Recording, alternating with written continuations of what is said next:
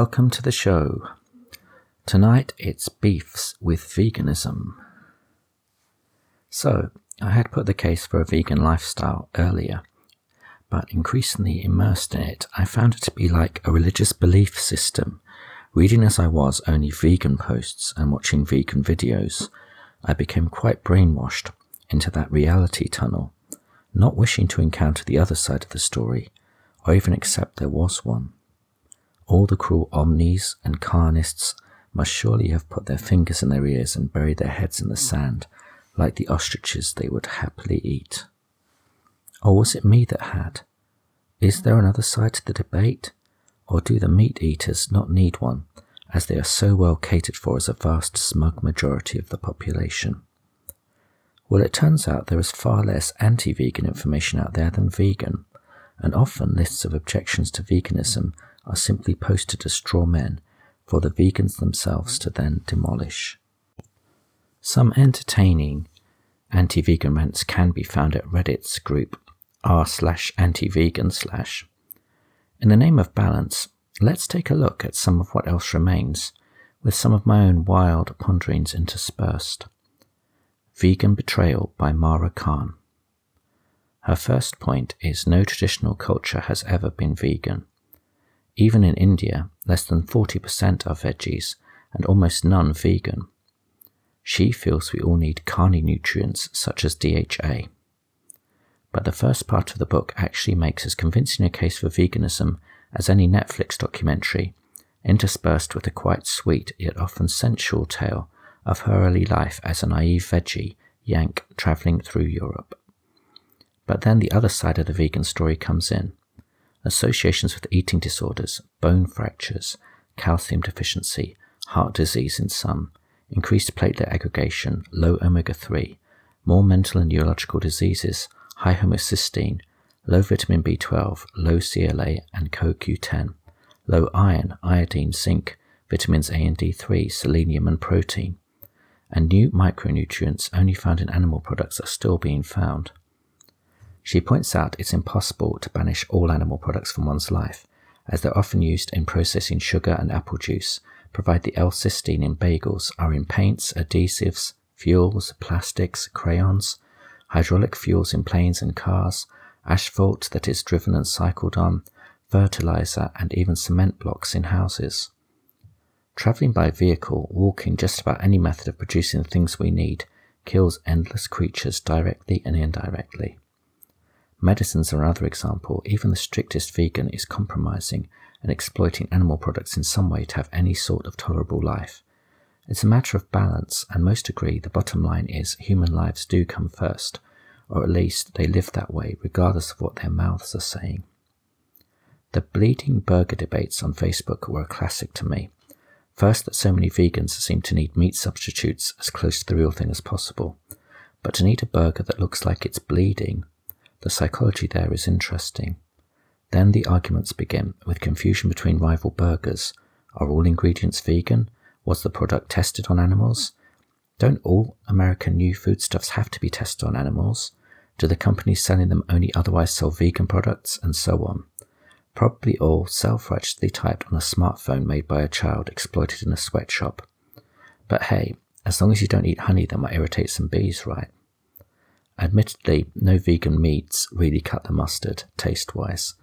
They'd have to be covered in mustard, and all manner of garnishes to hide the grey cardboardiness. Any who would dare to try in vitro meat grown in labs? Corn being created from mould is scary enough, although the cocktail sausages are still Moorish. It does seem incongruous buying a vegan meal in Tesco, strolling past the meat aisle to do so if one is trying to be a purist. Wouldn't Tesco, by vegan standards, be a company complicit in mass murder? The futile attempts at purism, orthorexia nervosa, with an even more elite tier of raw food vegans, will surely lead to O C D, and a martyr's death of self-imposed starvation, whilst not moving in case any insects or perhaps bacteria are squashed. The judgment and contempt heaped upon those who are not quite one hundred percent vegan compliant is often worse than that directed at unashamed carnists. The rules are tougher than most organised religions, the mindset of which are not a million miles off. although the likes of Jesus, Buddha and Francis of Assisi did all apparently eat meat, if they existed. Gandhi admitted he couldn't give up milk and needed it for strength. Pythagoras advocated vegetarianism for some followers, but was extremely wary of beans, given their traditional comedic side effect. Well, humans lack the enzyme needed to digest the raffinose and stachyose in them. Where is the line drawn with which species not to kill? The author gives examples of infesting ants and bedbugs. Is having pain receptors the same as capacity for suffering? What about microbes who flinch from a knife? Is it better to munch on a cricket than ruin the environment growing soybeans? And they have the vitamin A, B twelve and essential amino acids, the crickets that is. Cocoa, grains, nuts, seeds and dried fruit all end up with insect parts in them. Harvesting grains with giant machines kills countless billions of small animals and birds, woodlands hacked down, wetlands drained and meadows destroyed to grow food with the disappearance of the animals and birds within. Many famous celebrity vegetarians, often quoted in fact, were believed to have eaten animal products for most and usually all of their lives, despite what they've said publicly. Seemingly more were keen on the idea and being fashionable than living the reality. Then you get Angelina Jolie complaining her previous all-plants diet nearly killed me. Some of the studies quoted as showing health benefits of veganism and vegetarianism are scrutinized in the book and found wanting. It's pointed out that many of the longest living cultures consume meat and fish. Things get a bit weird when she gets back to the U S A in the story when the author stalks what vegans are eating for lunch, concluding it's generally loaded with carbs and sugar, with next to no protein or good fats. There are nine essential amino acids the body can't make itself. Plants all have deficient amounts of one or more. Lysine is particularly hard to come by, affecting protein synthesis. Even eating varied plant-based foods would mean needing large amounts of each, for example fifteen cups of rice as even one component, each day. Even the author of the flawed China study, beloved of vegans, will agree. Not that the participants of that study were actually vegans anyway. Slightly unfortunate though that the main critic of that study is called Minger. Eating animal protein provides tryptophan too, so the sunshine chemical serotonin can be synthesized and cravings reduce, as well as lifting your mood. The appetite suppressing and cognitive stimulation of caffeine is then discussed in the book, but also that it can interfere with the absorption of B twelve, iron and zinc, a potential problem for vegans in particular. A quote of Nietzsche's is mentioned with regards to the cyber rants between vegans and omnis. You have your way, I have my way. As for the correct way and the only way, it does not exist. There is a lot of pride and ego about. Not with me though, I'm the most modest genius in the world. Eventually in her journey she starts eating wild salmon in Alaska. It's like flying on jet fuel. Epiphany time. She points out that individual protein needs vary, and R D As are only enough to prevent wasting away of muscle mass. In reality, it may be difficult to palatably take in enough as a vegan. The anti-nutrients in cereal grains and legumes are listed. Safe vegan food options are limited. Just wait for the Plant Paradox section later. The nutritional virtues of a tin of sardines are sung. Omnipresent soy is slated, likewise texturized vegetable protein. There's a lot of toxic hexane in the mix. The jury is definitely out on soy as to whether it's harmless or responsible for a myriad of health problems, including hormone disruption and decreased libido, B twelve blocking, dementia, especially tofu. You'll spend most of the remaining time left still in possession of your faculties pressing the water out of that rubbery stuff. And cancer. And that with likely iodine deficiency already. And Asians tend to ferment their soy, unlike Westerners, who genetically modify it with as yet unknown consequences. And then there are the poisonous pesticides.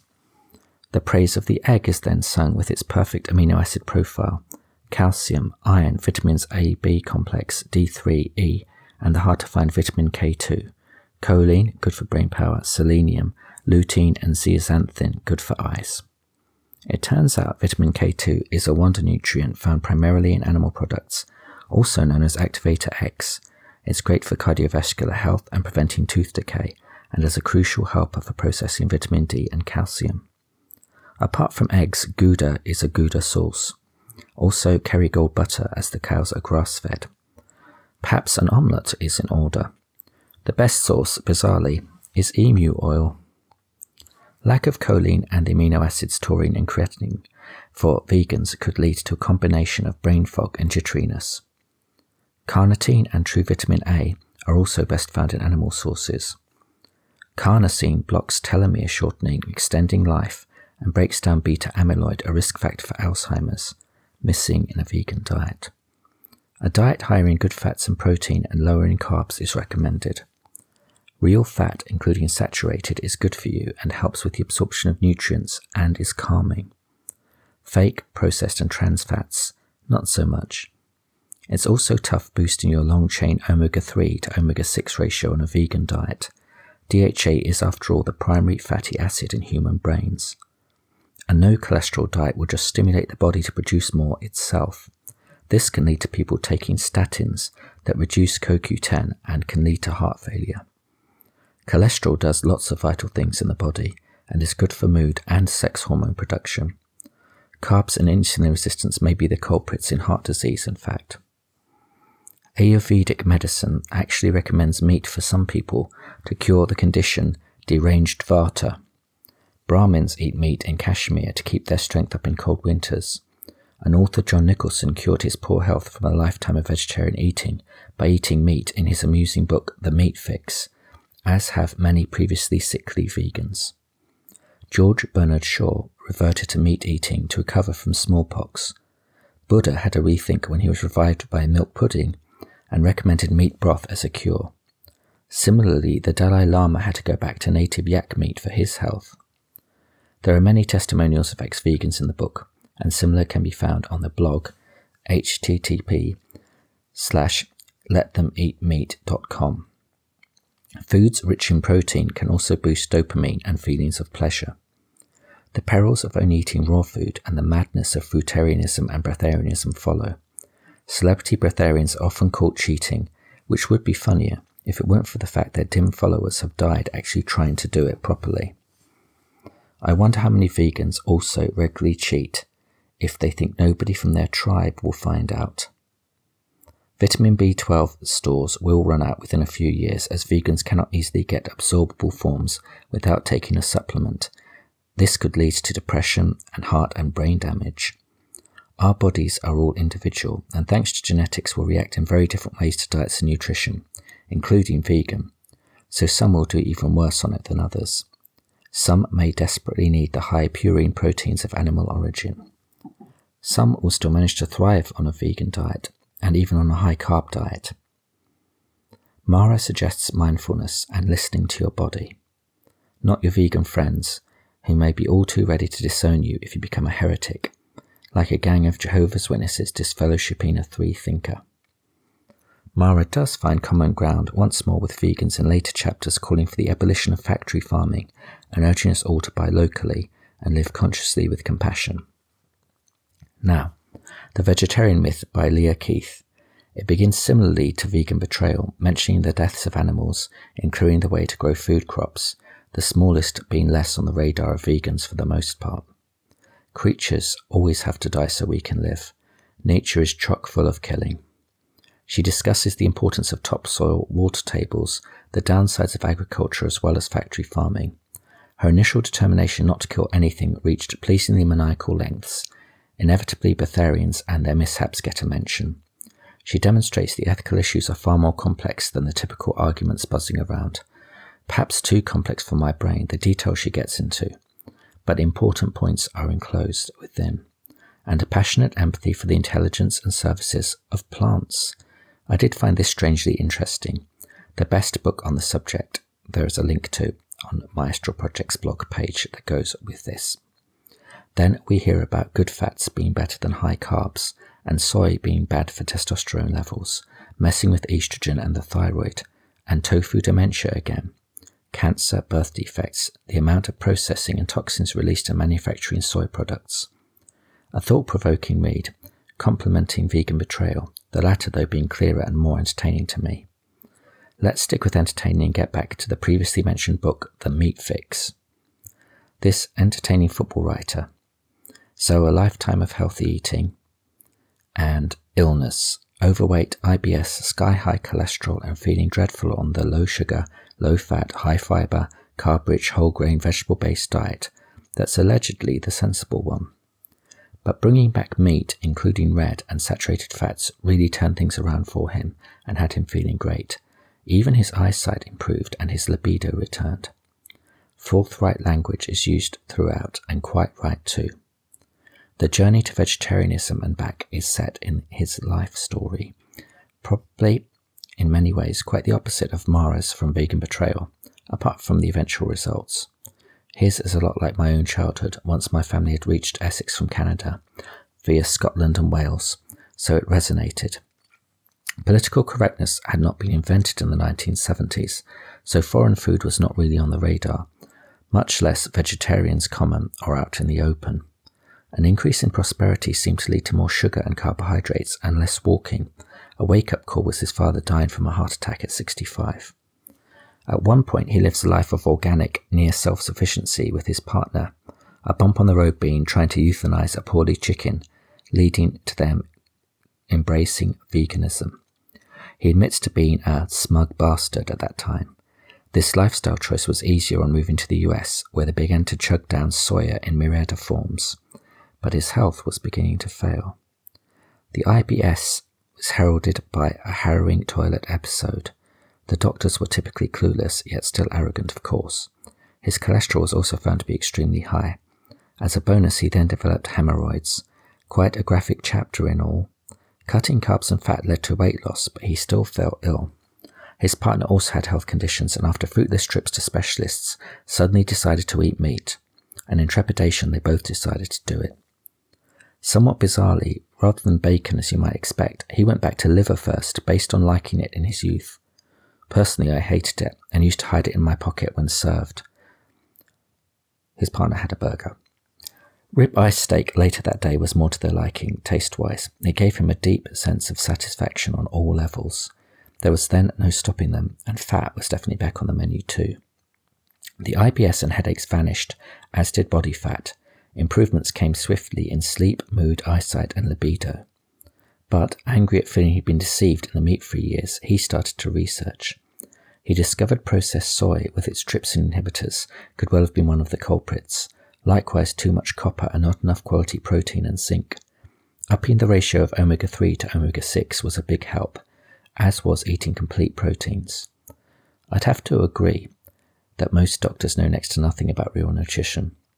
Admittedly, I may have missed that class in medical school alongside many others. I had some drinking to do, but if it existed, I assume it would have towed the whole grain and low-fat party line. Any research findings that are blurted out on Facebook and the Daily Fail must be looked at further with a critical eye, even if they conveniently back up something you hope is true occasionally. The spat between Gillian McKeith and Ben Goldacre is entertainingly revisited. The book is firmly in the camp of saturated fat and cholesterol not being the villains, the villains rather being Ansel Keys, statins, vegetable oils, processed foods, and those authorities claiming dietary cholesterol can affect your body cholesterol levels. When I glanced at the headlines on the scaremongering tabloids whilst filling the car with petrol, they seemed to fluctuate between statins being miraculous and them being evil, amongst the mortgage rates and Russia doom. There's a whole chapter on the perils of processed soya, with possible links to obesity, gastrointestinal complaints, hypothyroidism, and malabsorption of nutrients, and rainforests with their wildlife being flattened to grow it. The fact factory-farmed animals are fed it is a solid reason to go grass-fed. How can eating fake food, usually G M O-corrupted, do you any good? The merits of low-carb for weight loss and even improving eyesight are discussed. The writer eats a similar level to that recommended in the Primal Blueprint book by Mark Sisson of fifty to seventy-five grams of carbs, up to one hundred grams on some days. Bread, including whole wheat bread, is slated, as were potatoes. But the strange thing is, if you're satisfied with a good amount of fat in your diet, you soon forget the starchy stuff, and are far better off without all the blood sugar highs and lows. Speaking of which, the sugar has to go, whether the white stuff, in snacks, or even sugary fruits and fruit juices. The potential toxic and even weight-gaining effects of artificial sweeteners follows. Another sacred cow off to the slaughterhouse is whether salt is really so bad for you. Then the science behind five-a-day fruit and vegetable advice takes a pounding. And then there are the depleted nutrients, genetic modifications and pesticides residues on your fruit and veg these days. It's as if everything the government and N H S tell us might be, well, the opposite of what's really healthy. As to what you should eat and drink, where possible, organic and free-range, low-carb, quality animal proteins including meat, eggs and fats, nuts and unpasteurized dairy, organic veg, berries, wild fish, water, green tea, white spirits, dry white wine and olive oil are especially recommended, as is the book The Meat Fix, by me. Now, back to those plants. Vascular plants are believed to have pain receptors, make choices and have memory. Trees can communicate electrically via an internet of fungus and will nourish the tree stumps left of other trees. Plants can chemically signal to each other, know when they're being eaten and react offensively. Eastern philosophy has always seen them as sentient. They can perform biological light computations. They want to live rather than be consumed. Just because a human's had an accident and is labelled a vegetable in hospital doesn't mean people get their knives and forks out to eat them. Is eating plants, whether they're sentient or not, as good for you as it's claimed?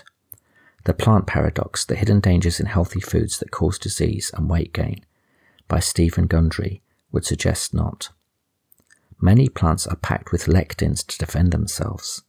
Seeds are the plant's babies that understandably they do not intend to be eaten until they have a protective coating, for example when a fruit is ripe and will survive a trip through a digestive tract.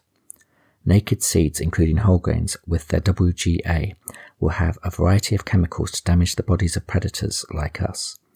Lectins, of which gluten is just one example, are sticky proteins that can cause mayhem in the body, including aiding viruses and bacteria in their naughtiness and causing weight gain. They can penetrate the gut wall and confuse the immune system and disrupt cellular communication. A fine celebrity name drop was the author bringing Guru Tony Robbins back from the dead with his program. He also helped Usher lose weight. There's some great gut bacteria talk, reminiscent of G is for guts in my diet dictionary. After all the doom, the doc then finally introduces the Plant Paradox program. It's more about what not to eat. The yes and no lists can be downloaded from the internet. The link is on the page that goes with this show. The bad guys are not just plants, and it's not just about lectins, but include fruit and vegetables with seeds, courgettes, cucumbers, tomatoes, pickles, peppers, aubergines, corn, soya beans and whole grains, sugar, sweeteners, farm-raised poultry, peanuts, cashews, non-grass-fed red meat, milk and dairy from the wrong type of cows. There is constant reassurance to vegetarians and vegans they can be facilitated, mainly by pressure cooking legumes or seedy vegetables to eliminate the lectins. Fish oil, especially D H A-rich, and vitamin D are recommended. Many other more obscure supplements too, and blends concocted by Stephen Gundry's company, but you might just end up bankrupt and rattling if you took them all. My favourite line in the book is, "Remember, plants don't like you." Then I thought I would read The Essential Handbook to Lectin by Evelyn Carmichael. Again, it's about the plants defending themselves from predators, including us. A lot of emphasis on preparation and cooking to reduce lectin content. On the same page as Plant Paradox, just fewer of them.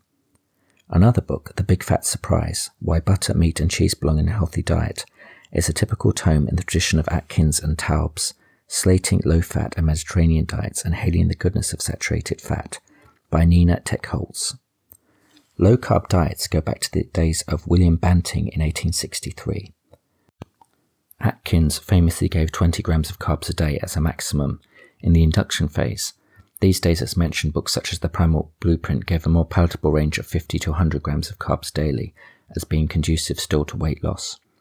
Taubes and Krauss have worked to rehabilitate healthy fats and even cholesterol and explain why weight control is not just about calories in and calories out. It's not easy going low carb and getting healthy fats on a vegan diet, although there is a chapter in The Fine Slow Carb Secrets two book by my good self.